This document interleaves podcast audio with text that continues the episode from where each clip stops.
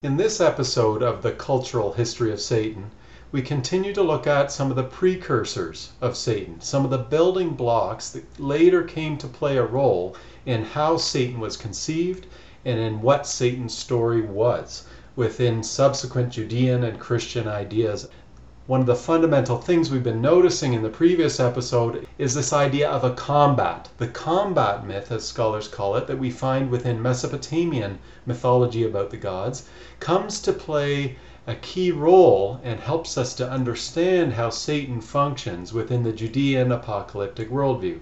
Namely, that the battle between two gods is at the heart, or the battle between two figures, God and Satan, is at the heart of the apocalyptic worldview.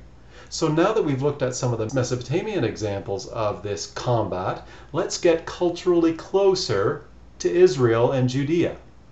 We talk about Ugarit, which is part of Canaanite culture, and then we see how a similar sort of pattern in how people talked about their God, defeating a threatening, chaotic monster or monster god, that we'll see the same pattern occurring both in Canaanite mythology and then within some of the Israelite examples that ended up in the Hebrew Bible. And we'll look at a couple of the Psalms as an example of the combat myth that Israelite culture shared with these other cultures, and that this idea of the God combating a threatening monster is precisely what feeds into the story of the combat between God and Satan.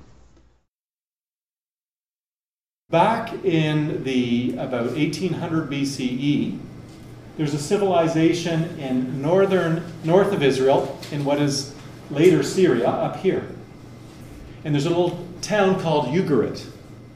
Ugarit is a place that is our best known excavated archaeological site for what has generally in the past been called Canaanites. So if you read the Hebrew Bible and you come across references to Canaanites, it means inhabitants of Israel before there's Israel, and inhabitants north of Israel.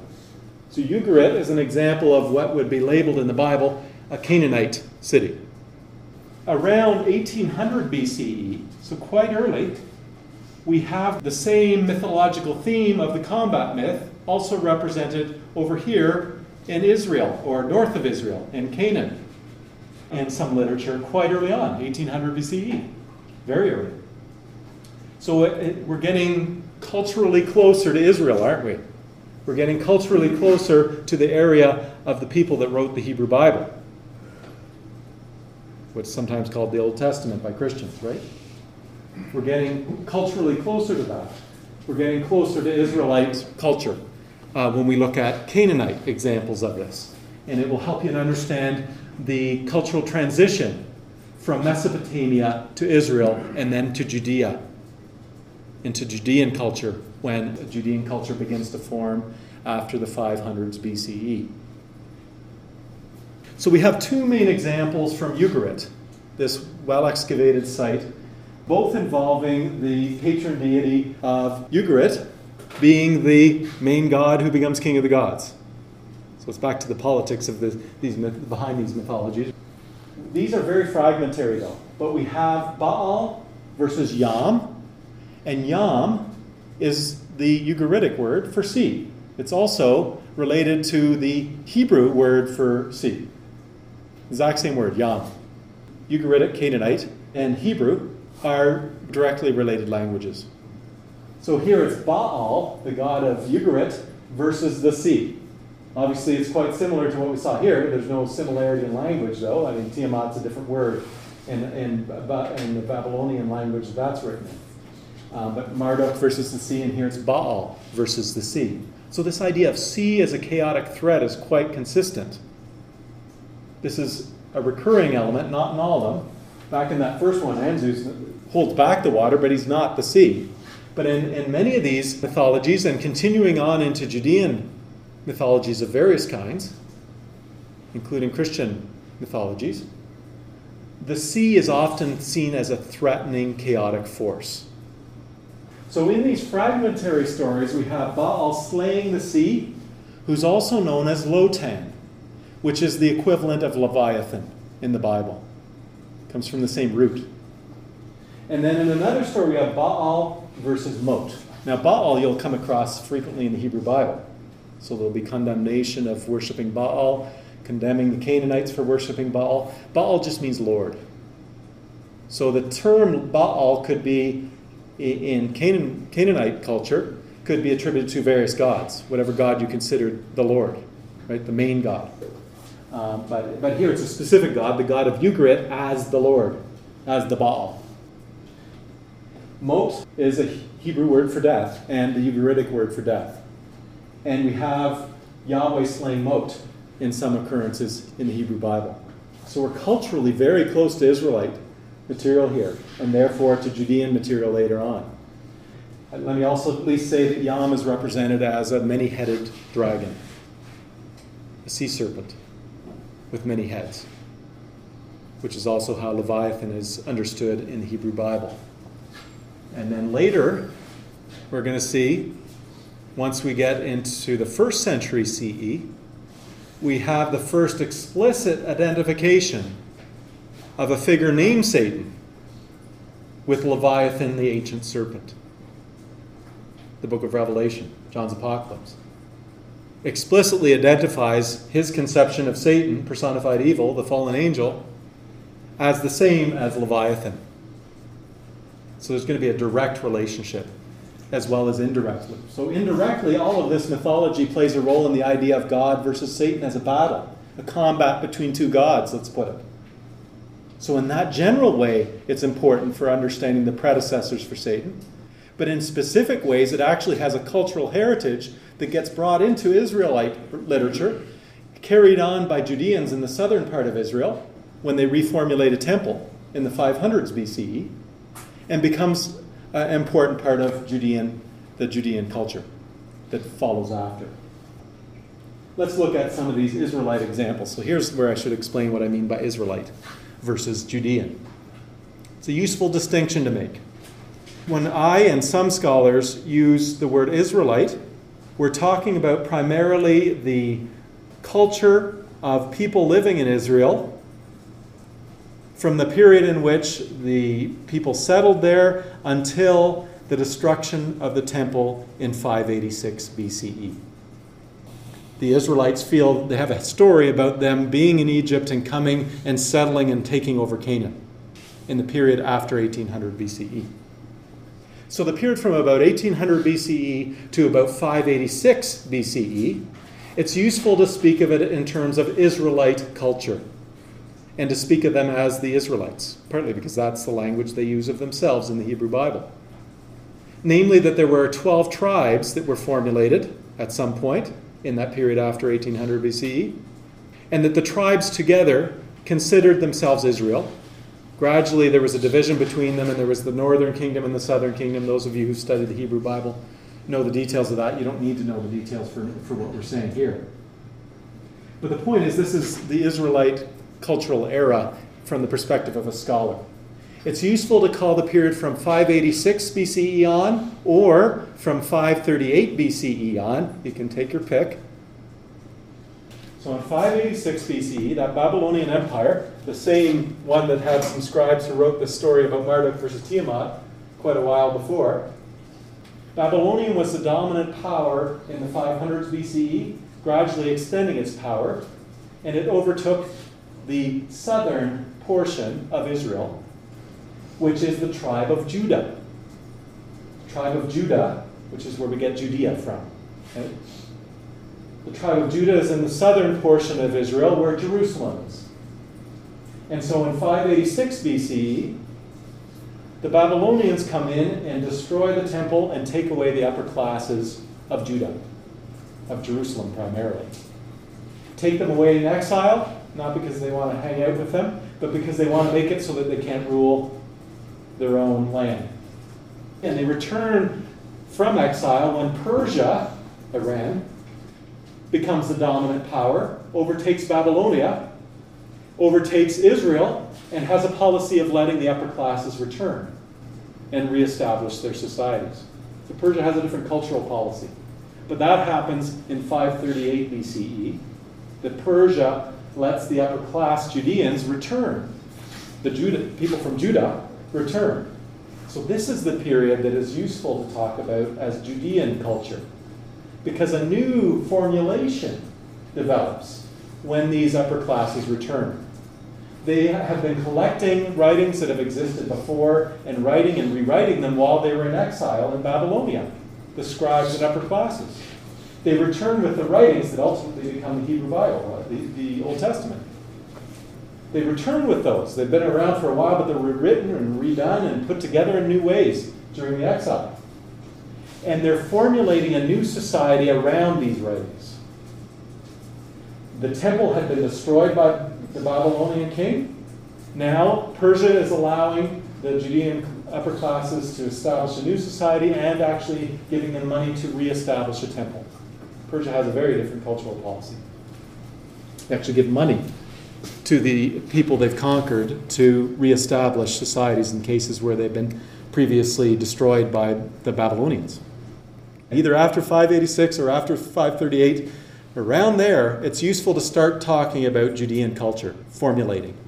It's a specific reconfiguration of Israelite culture, centered around the temple in Jerusalem and around the Judean upper classes that have returned from exile, who live in Jerusalem primarily, but also in Judea. Jerusalem's in Judah, in Judea. Whenever you have the word Jews in your Bible, in, say, the New Testament, the word is Judaioi, Judeans.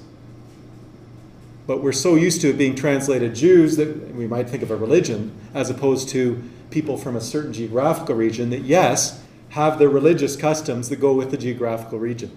It's an ethnic category, Judaioi, what's usually translated Jews. It's more useful in this period, though not later, to talk about them as Judeans, to recognize that ethnic component in the rituals they have, in the practices they have.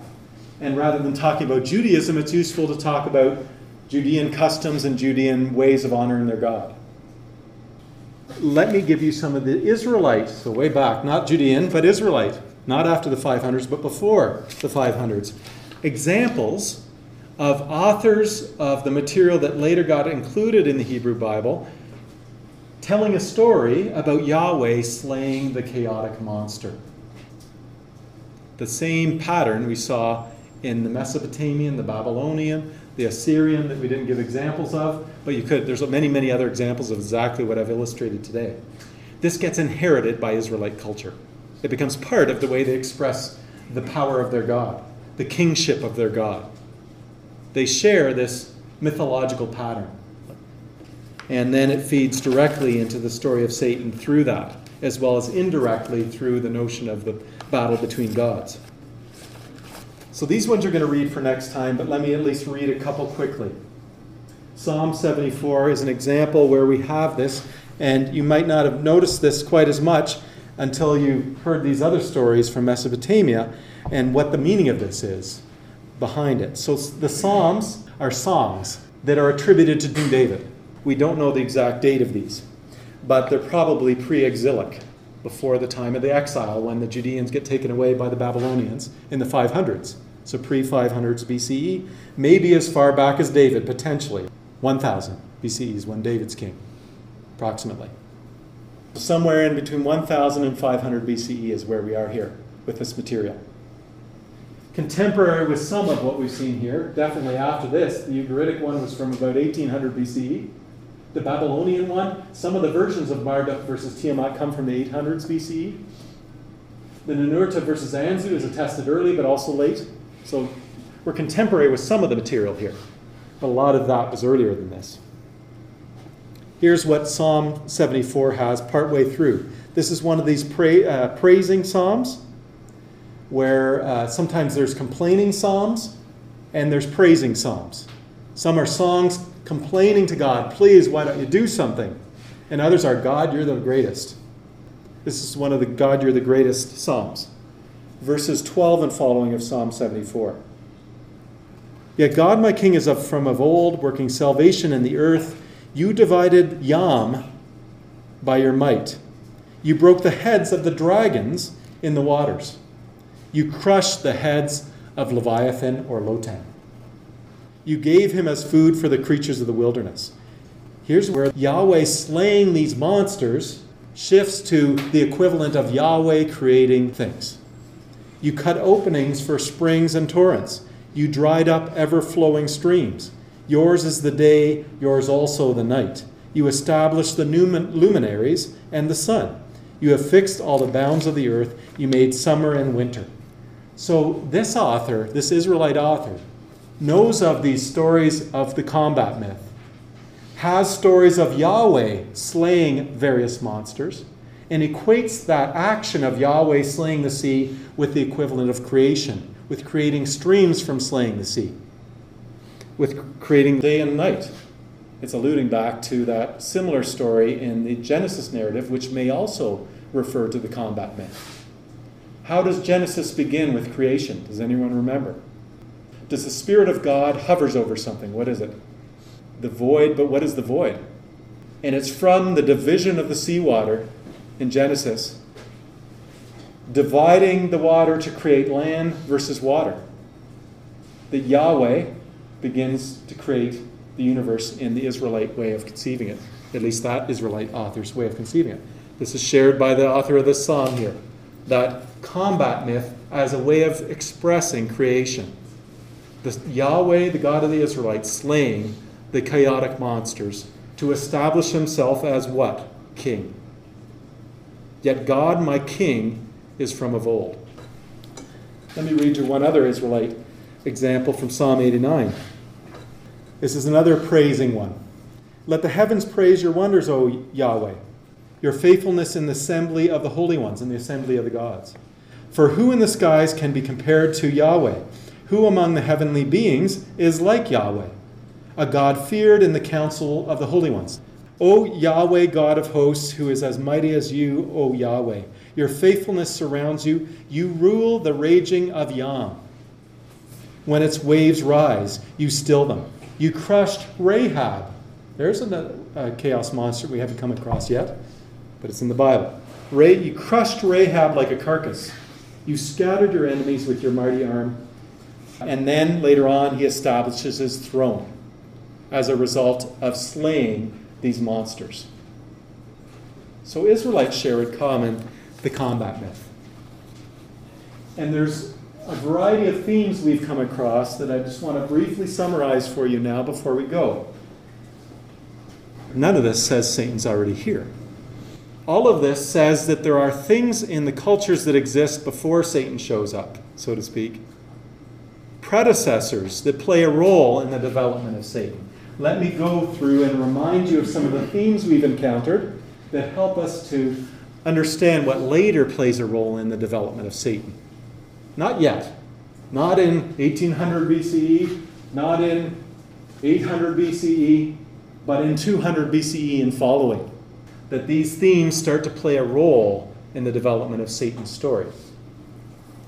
First of all, the imagery associated with depictions of Satan later on draw a lot from the same sort of imagery we encounter in ancient Mesopotamian myths, in Canaanite myths, and directly from Canaanite myths in Israelite uh, mythology as well. Dragons, serpents, and beasts as monsters that Yahweh, in this case, in Israelite form, kills in order to create the universe and in order to establish himself as king we're going to come across them over and over again associated with Satan. Satan is sometimes depicted as a, as a dragon. Something that comes up in some of these myths, but not all of them, comes important for Satan's later story. I don't know how, what the relation is, besides that I want to point out the rebellious aspect here, especially in the Anzu myth that you're going to read for next time that we'll talk about. This idea of jealousy and rebellion a god being jealous and rebelling against the king of the gods. Or later, once there's Satan on the scene, uh, angelic being, a divine being, being jealous of God's power and betraying God and rebelling against God. The story of the fallen angels later becomes developed into a story of rebellion of the angels against God. So it's worth noting that, even though I'm not saying that's where they got it from. We're just noting that it's also connected to the combat myth here, which is related in a large way to, to the story. The main thing about this, though, that is what I hope you've gotten out of it, is this whole mythological scheme, this whole set of assumptions about how the divine world works that speaks in terms of a battle between divine beings has been there throughout all this Mesopotamian myths. But it's not a, a, battle of evil versus good in any moral sense. The heart of what Satan is within the apocalyptic worldview later on. He's the enemy of God in a battle. That's, that's the main thing Satan is in just about all of his early incarnations.